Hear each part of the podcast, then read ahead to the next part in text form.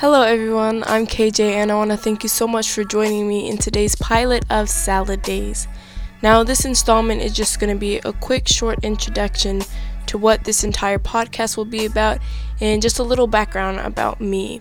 So, to start things off, I'm just going to let you all know what the goal of this podcast actually is. And the goal is to inform anyone who wants to or anyone who's willing to know what it's like to grow up as a teenager in modern day America.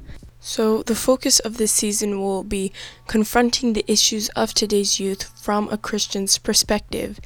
It, it's in my hopes that this will be helpful to not only teens going through these struggles in this day and age in a secular America, but also it will be helpful in like in almost a guide to parents with these children going through these same struggles.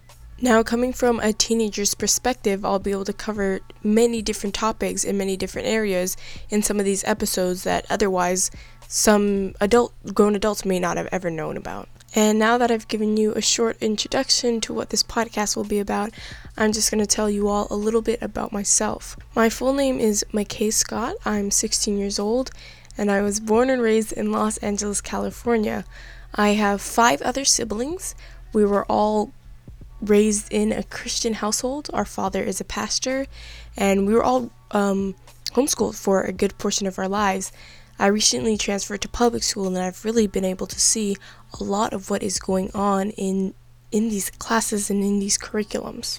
I love to spend my free time doing sports, reading, writing, and arts and crafts. I am um, I I love music and I love video edit video and audio editing and hopefully one day I'll be able to become a missionary.